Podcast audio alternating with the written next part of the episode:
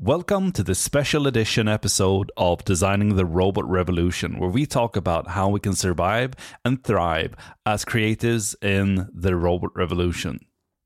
So, Jacob, we had to jump on out of season. Mm-hmm. Slightly controversial to break with the seasons. Yeah, yeah, yeah. This is season 2.5, then, I guess. It's some middle thingy. It is, but when important things happen, DTRR is here. We are on it. And I have never seen so much buzz about anything artificial intelligence as all of the chat GPT. And it's been going on for a long time. It has. Like dominating my LinkedIn feed and Twitter feed.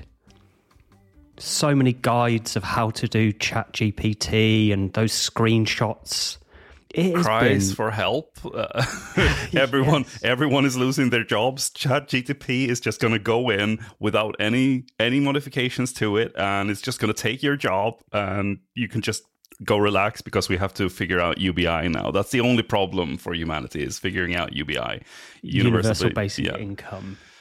But I mean, it's a range, isn't it? Because I feel like, yes, there has been those cries for help. I've actually had a couple of friends message me saying yeah. who who work in creative agencies, really genuinely worried about their yeah. immediate future. But then also you have the kind of I'd say slightly smug AI evangelicals who are kind of like seem to be this is validating what they've been saying and they're kind of trumpeting ChatGPT like it's their own tool they've created.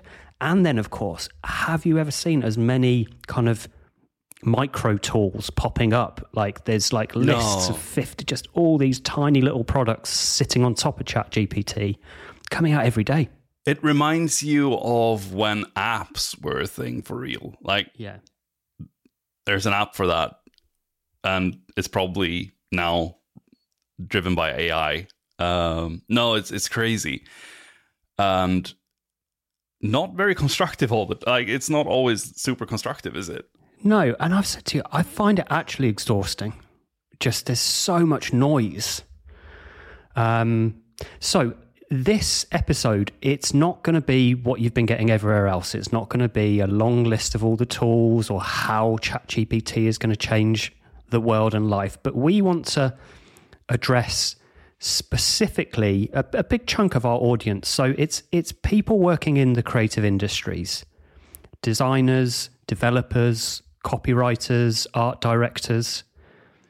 Um, and we want to be talking to, to that group of people because we think it's ChatGPT has some really interesting implications for that group. And we're going to kind of dig underneath to, to what extent is this uh, a paradigm shift that is happening now uh, that has implications that that group of people need to really get on top of now versus is it overhyped? Um, and so we want to really focus on the how for that group, don't we? We did a little poll on LinkedIn just to get a feel for what people that saw that poll thought about using the chat GTP tools. And I thought everyone would have tried it is one thing. But turns out that it's a pretty even split between people that are using it a lot and people that have used it just to try it out. Uh, and then people that haven't used it at all. And I think that's interesting because uh, even though there's uh, like we're, we're in the middle of this crazy hype cycle, I still think that it's very, very important to get to know these tools and to understand how they work and what their limitations are and what their strengths are and what you can do with it and what isn't really possible. So I'm I'm quite excited about that. I, like just piggybacking on what you said about you talk to people that haven't like don't they don't know how to process this. I've also been helping some people just to create an account on ChatGTP and, and get in there and try something and, mm. and just build a little bit of a story or something like that. Just to, try it out, feel it out. What's it good for? And I think it's important to to do that, just to know a little bit about what's happening, basically, because it is impactful, if not because of the the reasons that sometimes are are sort of given. Yeah. Uh, I mean, we shouldn't be surprised. I mean, looking back, uh, the Gartner Hype Cycle 2022 mm-hmm. had generative AI right at the top of peak of hype. Yep. And then, but it really, a lot did happen in 2022, didn't it? We had Midjourney and DALL-E coming into the mainstream use. That yep. was another frenzy of um, of yeah. LinkedIn stream and, and and right around that time, it was there was a lot of like talk in the media about some Google dude that got very convinced that their AI bot was sentient. Yeah. But then that sort of fizzled out. The chatbot stuff didn't really take off for mm. a couple of months. And then they released ChatGTP. Uh, and it just blew up, didn't it? Yeah. Uh, like a part of me is wondering, I, I kind of flip between uh, is what we're seeing just the classic um, you know, hyper focused hype cycle, you know, lots of attention on what is a, a, just a classic journey through hype into the trough of disillusionment. Mm. Um, is it is is that all we're seeing, or have we actually witnessed the first release of something that is going to have immediate impact on people's jobs and people's lives? And I kind of I kind of flip between the two. So that's part of what I want to explore in this episode.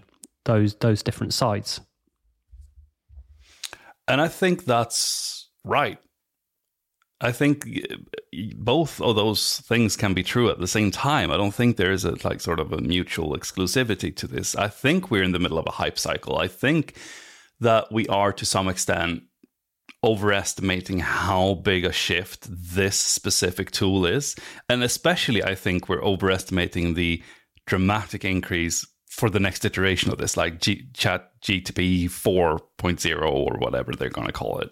Yeah. Um, I don't think that that's going to dramatically change anything. I see. I don't. I don't know, Jacob because I mean, I, I see like you know, I you see these AI evangelicals, and they post yeah. the graphics of here's the size of the language model for ChatGPT three. Here's what it is for four. Oh my god, you haven't seen anything yet. Buckle up, it's coming out. Like it's a big movie about to drop. And I, I just, I don't know. Um, is uh, might it?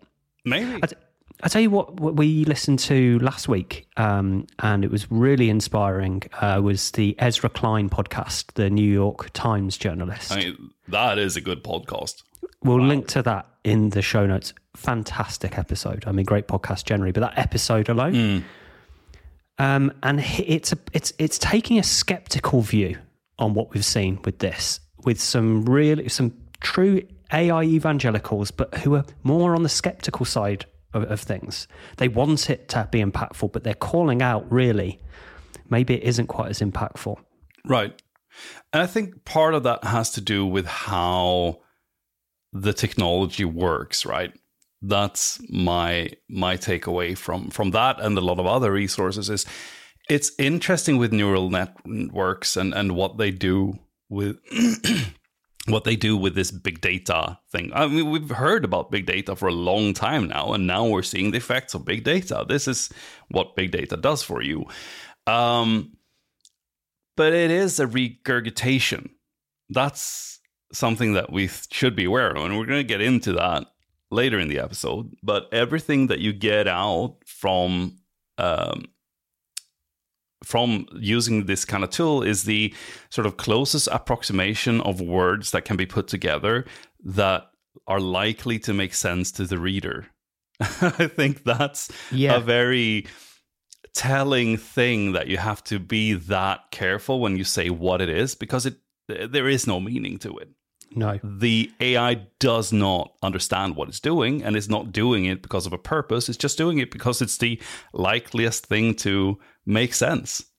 And one of the things that really kind of makes me laugh a little bit about it is mm. the confidence and hubris with which ChatGPT answers. You can answer it, you can ask it a very complex question that it doesn't really have the knowledge to answer, but it comes back with a yes and gives you this confident sounding answer yeah. that if you know the subject matter, if you go and test it and validate it, it's full of misinformation, but it's presented so confidently. Yeah. And, And it, it does this with resource.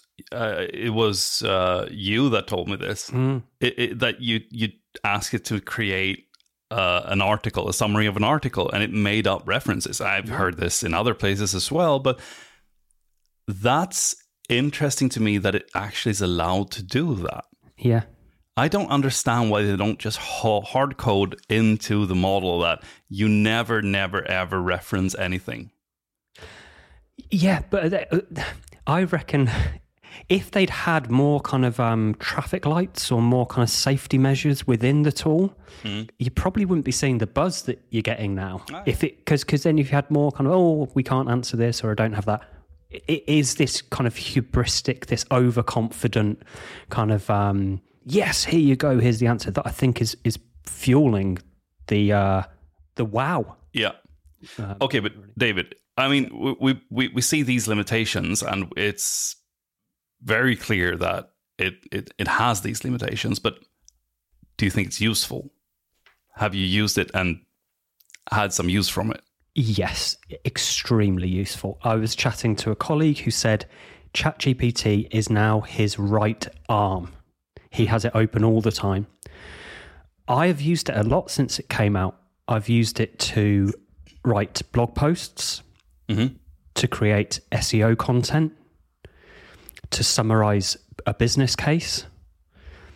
Now, all of those I've used it. It hasn't. It hasn't been like I've written it in and then the first time it spat out exactly mm-hmm. what I need. Yeah. But I've used it as a tool to query to generate lots of content. Right. And then can use it to sharpen it. So you can say, this is good, but make it shorter, or this is good, but you need to yeah. include that. And then, to be fair, I have then actually had to take even the most final output from that and spend time editing it, polishing it. It isn't pumping out exactly what I need right, right away, but it does that hard first part. I was reflecting sometimes when you're the hardest part as a writer um, or you know when you're developing a concept is actually just getting that first draft out because mm. it, it, that uh, there's a quote I think says writing is editing. Right. Essentially, having that first thing to work from it, it is, is the hardest part, and yeah. that is I think where ChatGPT has been fantastic in terms yeah, of lovely. writing. It gives you that first draft to, to get going on. I think what I have had to learn is that that first draft isn't mine. Yeah. I uh, because when I did it the first couple of like 10 15 texts that I generated, I had the sense that oh this is good. This is mine. I've done this. I did this. But I, I really didn't. I, you have to go into that process that you're talking about and and rethink it, rewrite it, redo it. And it's quite a lot of work, but it's much faster than coming up with all of it by yourself. Yeah. Uh, and you, you get this partner that isn't annoyed with you because you're so slow in coming yeah. up with good ideas. And that's, yeah, it's just great. It's fantastic that to have that. And I have actually used and been very satisfied with the raw output of ChatGTP in the form of a letter to someone that I sort of missed an appointment with. Oh, right. yeah, it's super embarrassing, and I didn't have time to think about it. So I asked it to write me a thing, uh, and it was in English. So it, it just spat out that. And likely, I'm not going to do that if it's not like a very standard thing that I need, like a, uh, an invitation or or something to a very. But it can do very short things. I, I've seen that it when it when it only needs to spit out a couple of lines it's usually better than when it's a long text because when it's yeah. a long text, it gets confused and it just like sort of repeats itself and it's stupid. But for short little things that are very standardized, why not?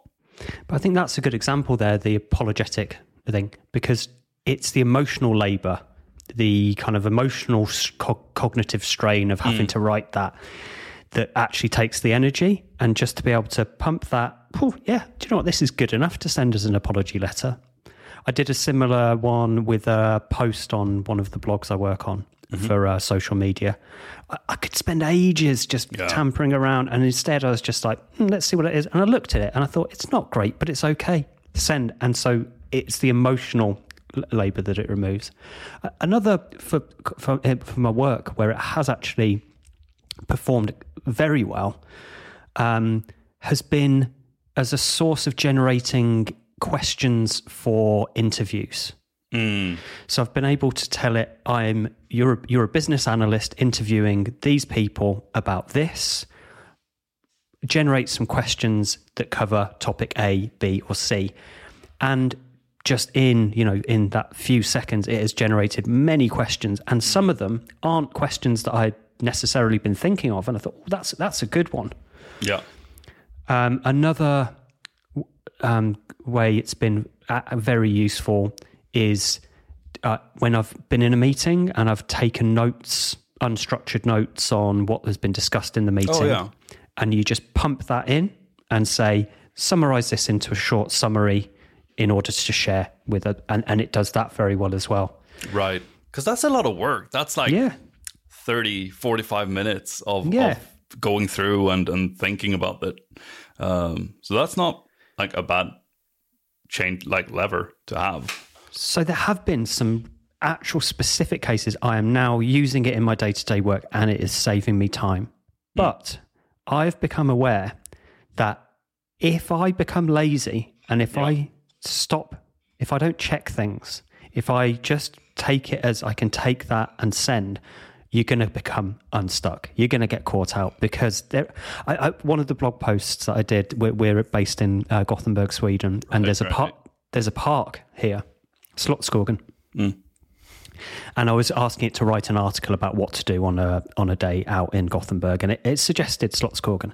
Mm. Now, Slottsskogen, the park, has a little urban farm, mm. and in that urban farm, it's got some pigs and some goats and some Lovely. horses. But ChatGPT said correctly identified it had a farm, but said that it had monkeys and hmm. orchids, and I just where it got that idea from, what I don't know, but if you know, that's the sort of thing you really need to check it because right. some of it is just like not true at all. Yeah, and that sort of also gets you into very scary territory. Uh, territory. Um, I asked it the other day for something very technical on a subject that I know nothing about, mm. and it was very useful because it gave me a starting point to look for the information but man, if I use that and try to sound confident and I send that to an expert in that field, that that's just setting up for embarrassment and and and crying and never getting to speak to that person again yeah. because it's so obvious what I had done as well if I did yeah. that. Um, so there is you need to be careful. You can't just use the raw output if you don't understand it, uh, because yeah, we are the source of intent. And this brings us back neatly to the Ezra Klein podcast. Mm.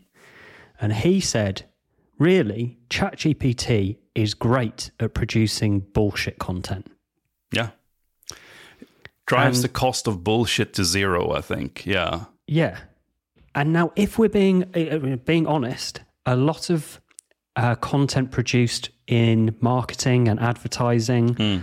the kind of stuff that's pumped out onto social media, and it really is just content there just to attract eyeballs to push people off to yeah. a link. That is a lot of the time bullshit content. Right. And it's created to sell ads or to fuel an agenda. Yeah. And that's that's a little bit scary. That that's something to think about. Like how yeah. do we relate like how do we manage that? Well, I mean, and that bullshit content really. Remember, like when it was all about BuzzFeed and those like top ten articles to, mm. and it was basically you had a load of actually fairly kind of well educated and high quality writers whose time was spent going and scouring the internet, finding a load of articles related to that had been written properly, and then just summarizing those into top ten bullet lists and then right. pumping those out initially yeah. on BuzzFeed, and people saw that worked well for attention, and then brands just started mimicking it. That is bullshit content. Yeah, and it's uh, going to be done by an AI, AI and, like ChatGPT from yes, now on out. Exactly, and I think if you if you're in the trade of bullshit content, your big chunk of your work is gone. Yeah. Now, like I have a lot of friends actually who work in that space, and I see um, there's been interesting articles. Um, some of them writing kind of quite defensive pieces on ad, on the advertising industry um, mm. journals, saying defending their position really as, as, as would be natural, saying, "Look, um, we still need humans." There's this quote going around now saying, "You won't be replaced by an AI; you will be replaced by a person using an AI." Mm-hmm. Yes, but what I think the nuance they're missing there is the work that was done by a hundred copywriters can now be yeah. done by one. so I think we are going to see huge reduction in the number of copywriters working in the advertising industry, for example. Yeah. I think it's going to be more and more important to have expertise in an area. Yeah. If you put those two together. Mm. Like the AI cannot, it doesn't understand what it's writing. So it can't really determine if something is correct or not. If you're a writer, however, that is really good at something, with a, the good understanding of a topic, then I think you have a lot of work because then you can use the AI tools that are kind of come out, like not chat GTP in its raw form, but the, the next iteration of, of useful tools that sort of survive the next two months of madness. Um, but I think those guys are going to have so much work, and it's going to be, I think, a a real accelerator of useful content in the in those cases where there is actually a team or a person that sort of can monitor what's happening there and and get more quality content out quicker. So I think that's yeah. the counterpart to what you're talking about there. So the counterpart, absolutely, you can have um, be more productive, and those writers with with kind of true knowledge will. The other thing, the optimistic side I have for for the writers that are left is that personality, that perspective, that agency, mm. The, the, kind of the, the things that a human does w- really well compared yeah. to, to an AI, that that will become more and more valued. Yeah. because uh, the other thing in relation to content production I've been reflecting on is all right, we've now opened the tap so that we can just have way more content just being mass produced. Right. Like huge, the fire hose is on. If once it was a tap, we now have a jet stream of right. content that just can be. That's a scary, scary image. but it's still the same number of human eyeballs and brains who are meant to be reading it and understanding it. Right. This and is the time the to get into a startup uh, where you filter content for people in a useful way. Yeah. I, I, guess social media has been doing that, but kind of poorly, right? Yeah. Sorry, I was interrupting you, but no. Uh, so it's that other side of it. Although great, yeah, we now have a have a, a ability to just mass create a load of uh, fairly kind of at times bullshit content. Hmm. Um, we still have the same number of, or approximately the same number of humans who we're targeting as customers, who we're trying to get to read it. And so, right. I, does it actually end up that actually the quality uh, raises? Um, so yeah, that's kind of a, a more optimistic spin. Yeah. But I, I don't think you can escape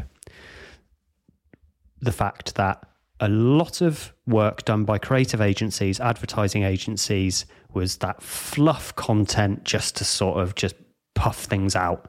Mm. And that is now going to be much easier to do at a large scale and done by far less people. Right. Yeah. And yeah, so yeah. there will be less need for copywriters. Right. One thing that I'm really uh, sort of, I don't think it's a good development is one th- I, I, saw this linkedin post someone was welcoming this and i just thought this is really not how you should be using these tools um, someone said can we finally put lorem ipsum to death yeah and i my reaction to that is like uh, no no we we want lorem ipsum to, to be able to determine that it is bullshit content we yeah. we, we, want yeah. to be able to see that yeah. this is not done like don't fill your like wireframes or early prototypes up with AI generated text. I know that I'm gonna for sure because it's gonna look so good and it's gonna be so easy to do it. But I, I, urge everyone to be a little bit careful and, and keep lorem ipsum because we want to have that ability to distinguish between something that isn't done and something that is done. I think we're going to do ourselves a disservice if we start filling everything with bad content just because it looks good. So I, I just want to sort of raise the flag for lorem ipsum as a really good way of, of signaling that something is not done. Um, is is a, a, thing that I think is going to be important, and I think it's going to be appreciated uh, more and more as we see all of this bullshit content filling every nook and cranny that you can put text in. So we've spoken a lot about the copywriting side of things, that producing mm-hmm. words. Right. What other use cases have you seen ChatGPT being used for where you think this is going to be hugely impactful? One, one for me is academia mm. and education. Yeah we ha- that now is going to be difficult for tutors to be able to know right. that their people have been able to actually written what they're submitting. Right. I think the art of talking. I'm a very verbal person. I learn. uh, I learn from talking. That's big part of the reason why I think podcasting is like doing a podcast is a very mm. good way to learn things because I, I that's how I personally process things. Um, I think there's going to be a lot more of that stuff. Kids are going to have to explain yeah. what they've written about. So, first they write an essay using whatever tools they have access to, and then they sort of have to explain what they've been doing. But I think you raised a really good point the other day that just the penmanship and the act of writing something down. And for me, that's not such a big deal because I don't think about that because I, I just talk and that's how I learn. It's a long time since I used a pen and paper. Um, but I mean, it's it, it is proven that that is one of the best ways to learn is to write things down, pen and paper. And yeah, we're we're definitely going to see a reduction in how I think exams made on a computer, that's not going to happen anymore. No, they're going to have to find new ways to um, to validate that learning's happened. Um, I'll leave that to the academics and educators because I yeah. think it's it's a huge problem. The so that's that's one area. Then if you were to kind of the the kind of if we we've mentioned Ezra Klein's podcast, which is the more skeptical right. side of, of the impact if we were to go to the other side of kind of people, organizations who are saying this is changing everything, which we will also share a link to, there was this fantastic list of prompts that right. gave examples of all the different th- types of people you could get Chat GPT to emulate. Yeah. And I'm just going to read out some of them. As I say, we'll share this in the link. But it came down, and I don't know if people have tried this, but actually, a good way to use Chat GPT is to say, act like a like a, for example i said earlier act like a business analyst who has to ask questions well here's some of the different prompts that people have tried um, it can be act as a javascript console act as an excel spreadsheet act as a travel guide act as an advertiser act as a football commentator act as a motivational coach act as a debater act as a novelist act as a relationship coach act as a rapper act as a philosopher, a maths teacher, a recruiter, a magician, a pet behavioralist. Like, so th- th- this person has, or this team have gone and collected it and they have examples where you can see what ChatGPT has been able to produce when you tell it to act like a certain person. Mm.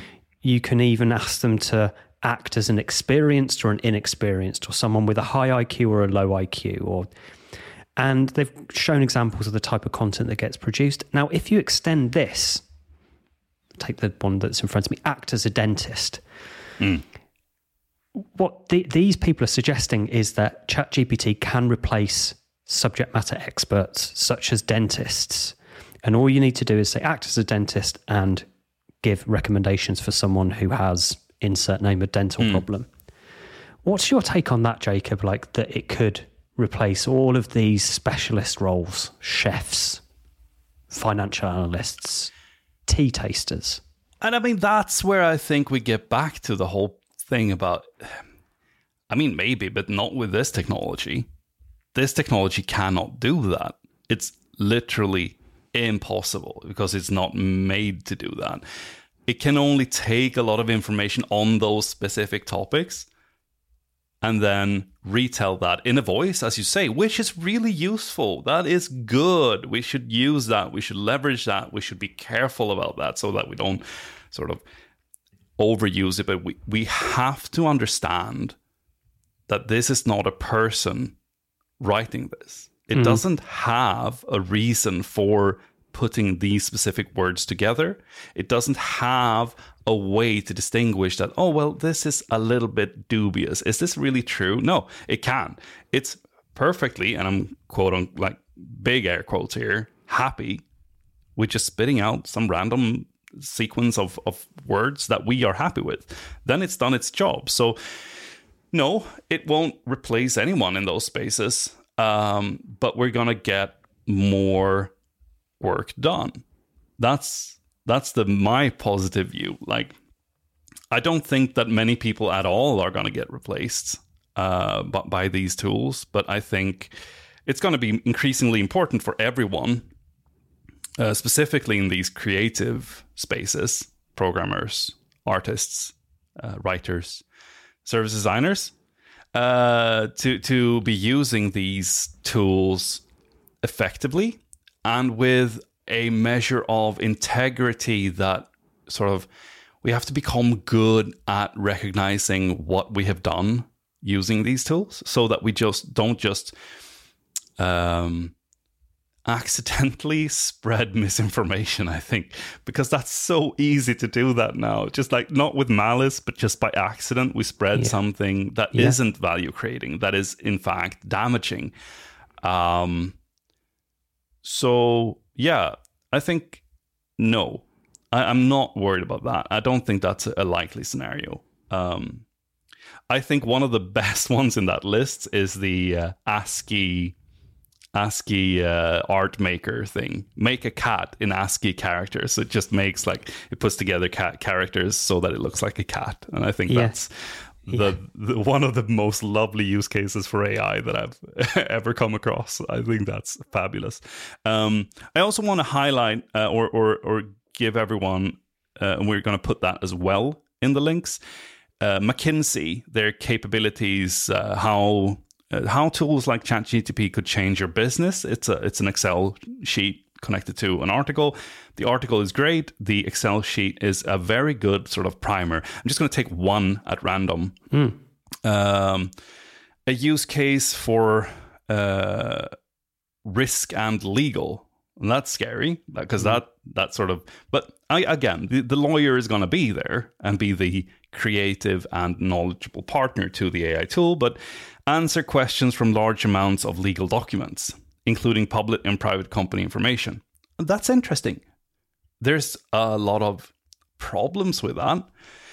Um, how, like, when it comes to legal, if I were a lawyer at a company, I would probably read the whole thing first so that I yeah. understand what's happening. Yeah. But then it could we could use the AI to extract things so that we don't have to keep track of everything. Still yeah. very, very dangerous thing to do, but I think it's going to be done, and and it's going to save uh, a lot of time for these lawyers. Yeah, I'm just going to call out some others, but you've just, mm-hmm. whilst risk and legal, so they're the ones there draft and review legal documents, summarize and highlight changes in large bodies of regulatory documents. Right. And then answer questions from large amounts of legal documents. I agree with you, Jacob you, as the lawyer, you would still want to have read that whole thing right. and you might use it to do it. Something the legal risk side as well, just while we're on it, is um, remember how uh, big companies got in trouble because they were just having employees copy and pasting things into Google Translate? And then Google were therefore finding out loads of confidential material. Right. OpenAI is just going to be creaming off all of this potentially very sensitive intellectual oh, property. Yeah. So be careful what you're putting into that because it's going and yeah. you don't know how it's going to be used. So don't put confidential information into uh, OpenAI or do so at your peril. And you'd probably lose your job, frankly, if that. don't do that at your peril. Like, please don't do that at your own peril. It's it's a bad idea.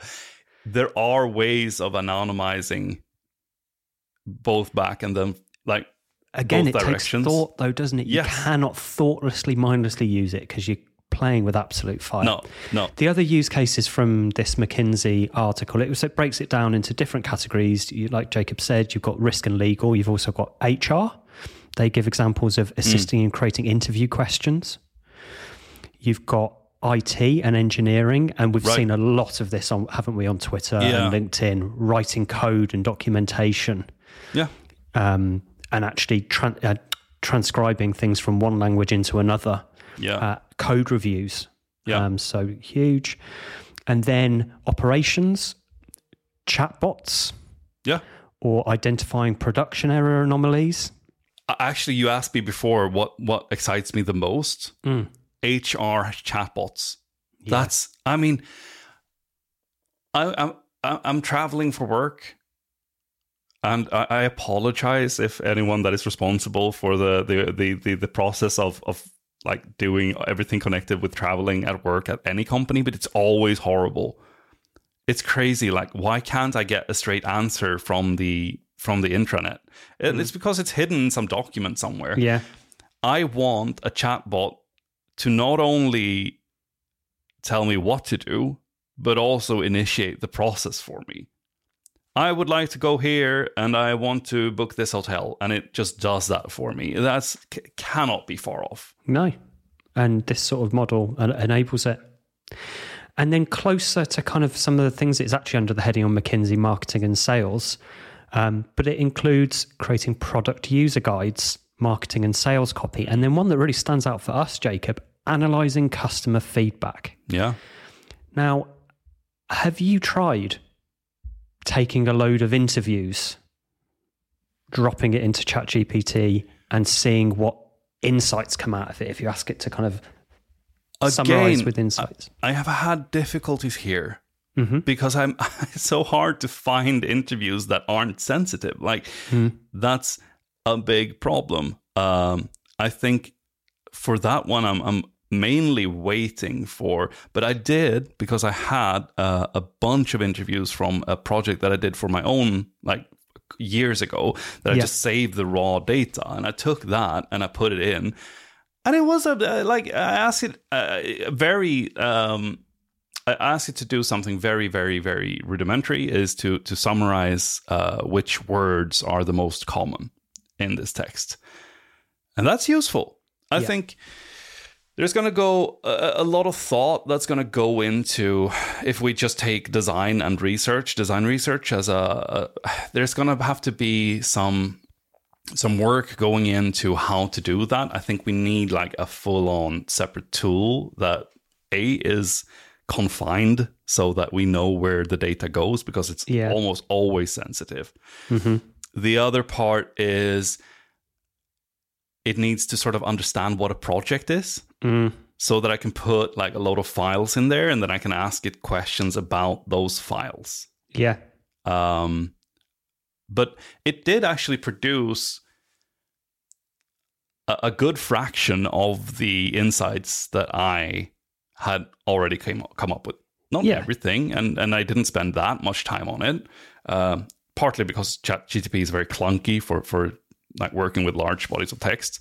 Um, but it is useful, and I can definitely see that this is the way. The holy grail, uh, for some reason, when it comes to design research, is we have to uh, put together quality and quantitative data. Hmm. And this is the way to do that. Yeah. If that is useful, we'll still sort of wait and see. I think. Yeah. Um, I had a um, little yeah. play around with it with mm-hmm. a, a, side, a personal project, not a mm not a work project. Um, and what I found was that it, it was useful for um, if you want to tick the box of synthesis. If you throw at it several bits mm of information and you want to kind of tick the box of this, yes, this is a synthesis of what was said. Yes, right. it does do that. Right. The first thing, obvious thing, is shit in, shit out so yeah. if you're putting st- bad things in there, yeah, or, you know, it's only as good as what content you're putting in there. And if you've written really long notes for one of the interviews and really short notes for the mm. other one, it, it kind of gets an imbalance. And you, as the researcher, intuitively, well, you you know That right. so you can kind of you, you have the memory as well. Yeah. The other thing it lacked was um, understanding the context of what the project was for and what the what the research insight is going to be used for. Right. Um, so as a kind of dumb synthesis of a mass of data, yeah. Yeah. But as actually tailoring that to be useful for a specific outcome or need yeah. that you have, that's where it's well, it, it didn't do such a good job. What I'm afraid of is that it's going to make me or anyone else lazy. Yeah. Like we're going to have these tools and we're not going to bother reading through or doing interviews because we have tools that do that. And like most of the profound insights that we get comes from working with the data a lot. Yes. Like really understanding it, getting into it. And uh, for, to some extent, I think it's inevitable that we're not going to be working with our data that much. I think we it's just not going to be like that anymore. I, I think like post-its on the wall sort of died with remote working. Hmm. Um, now I'm working digitally, but I'm still working through the data, and I, for me, that works fantastic. For some friends that I have, I know that they're struggling a little bit, like they they really longing for the post-it notes. Um, but this is just going to accelerate, and we're going to have to find ways of, of doing profound insight. But it is. But I think, yeah, I think yeah. that was a really good call out, Jacob, about don't be lazy. And let, us kind of like mm. you know, be say, look, talk now about like what, how should we be using it, the how of how we use this. And I think we've we've called out some things already. Um, that there, don't be lazy because you you can't trust it. You need no. you can't whether you're the lawyer with the big regulatory framework or whether you're a designer who's gone and got a load of research. Y- yes, to tick the box of synthesizing or summarizing, it can be tempting to just stick it in ChatGPT and out it comes with something that yeah. seems like it's good. But you cannot replace spending time digesting, reading that regulatory framework, reading and sitting on no. the research because it isn't better than uh, an expert human right now in those fields. So don't be lazy. And I mean, you can, if you want to cheat, you can go all the way. Why do the interviews? Why not just make the chatbot create the answers to your questions? Like, first create the questions and then the answers to the questions, and you'll get a good approximation yeah. of something that could be could be relevant. It's it seems like uh, there was actually an article about that saying is ChatGPT going to replace the user in the user interviews? Because you can say, as a buyer of a soft drink in a cafe, you, I'm going. to. how do you feel about and and it, it comes back with answers that kind of seem. Oh, but there are so many problems with that line of thought. yeah, I, I'm having a hard time unpacking that. But like, if we if innovation is at any at any level interesting to you, uh, that's not the way to do it. No, it's it's about integrity, isn't it? Yeah. And in this case, having the integrity is going to lead to far superior results. Right. Yeah, I was going to say, even if you're a person without integrity at all, yeah, you're still going to see such problems, and you it's not a good way to do it. Like, if no one cares, then it's going to be fine. Yeah, if if, if no one is going to do no one cares, it, and yeah. no one's going to do anything about it, which is a separate discussion, Jacob, about yeah. how much of design research is actually in that. Uh, yeah. yeah, yeah, yeah. Let's let's not get into that. Um, so, apart from not being lazy and not trusting it, Jacob, mm-hmm. what else is your advice to people who are in a situation where they're sometimes hearing, "Oh, this is going to take my job," yep. but they're also intrigued about how to make the most of it? What other advice would you give? Right. Uh, uh, this is kind of broad strokes, but I think one of the most important things that we can do is to to recognize that this can be very emotional. We have to understand that it's scary when when we hear all of these like theories on LinkedIn or Twitter that oh this is going to take away your jobs. Uh, I I, I want to say that that's likely not going to happen. Um, that being said, I think there is something to one thing that is going around the internet right now and that is the thing about a person. It's not the AI that's going to take your job, it's a person using AI. And I think that's true. I think that to me, it's the most scary thing is people that don't like want to get into understanding how to use these tools. I'm not saying that we're going to use ChatGTP, by the way, as the work tool.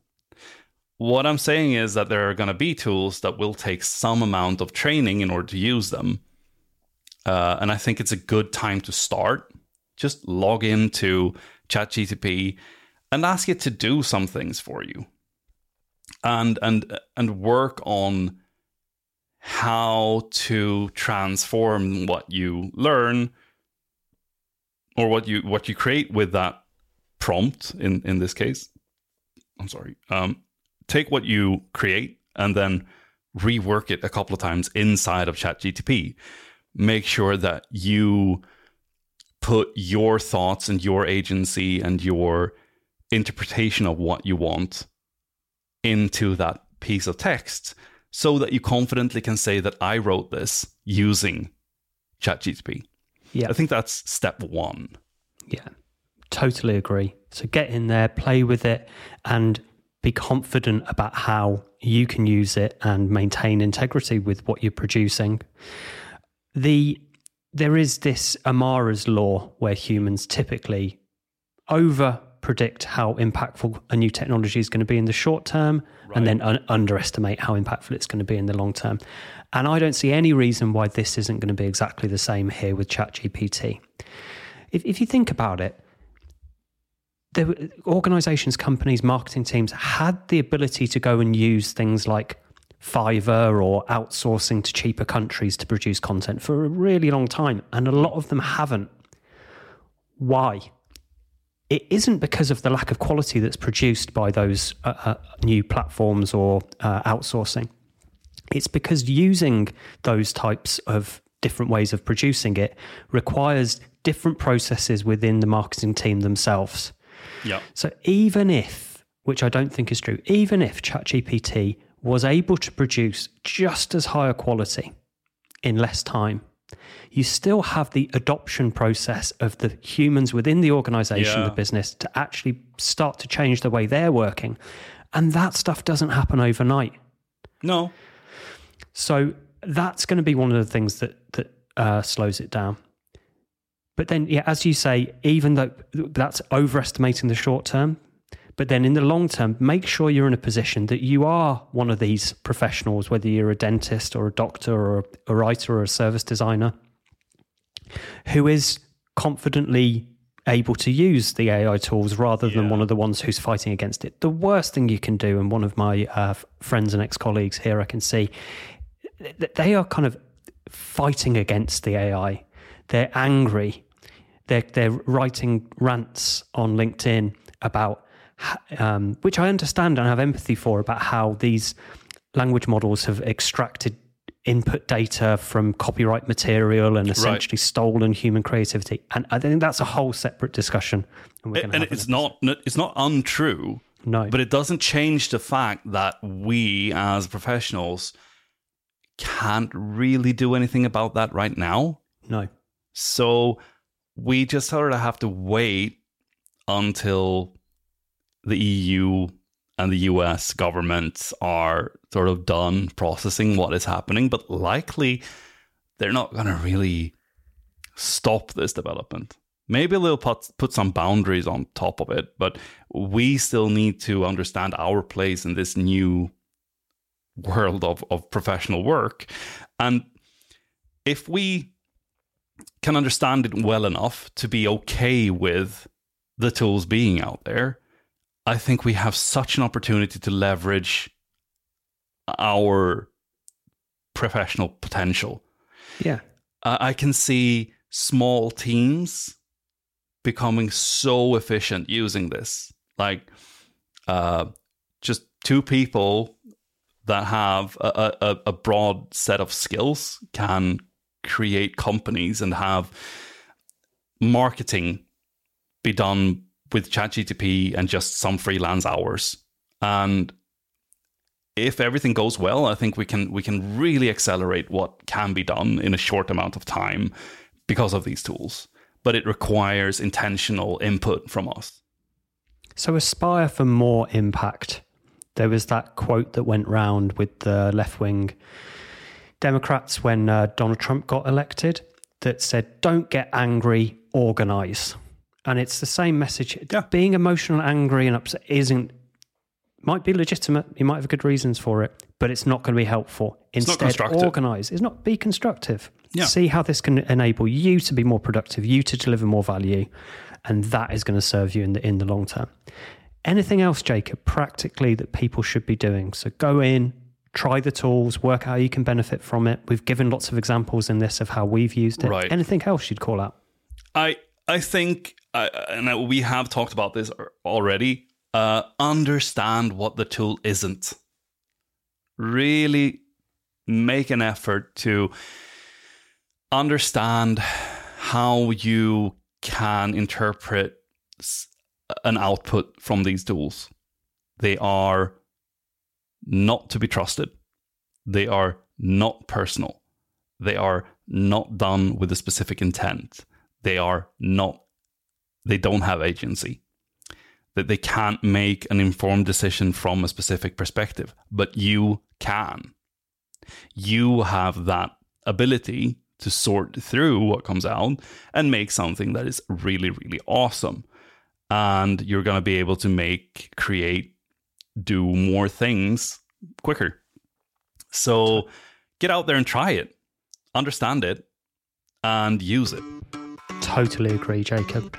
And finally, from from our point of view, I want to thank all the people who've messaged me in the last mm. couple of weeks with questions about this and have prompted us to jump on and do this episode. Please continue to reach out to me and Jacob about yeah. this topic, how you're using it, but other things that you're seeing emerging. So it's been great people doing that. Please continue to message us. And so, David, let's get back to preparing for the proper season three. Yeah. Uh, it is coming out. Um, I think one thing that we should really call out is if you're looking for art, Dickie Hanafi on Fiverr that has done our art. I think he's just fabulous, and I just want to give him the biggest shout out. It's so great, and he's a real person. Yeah, we are still using human illustrators, everyone, and because we see the difference. So thank you, Dickie.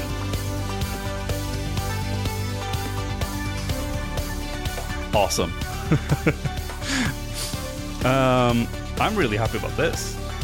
I think this is good. I think we're done, Jake. I think we can I, stop I recording. So. Yeah, I should think we so. Stop recording. We should. Uh,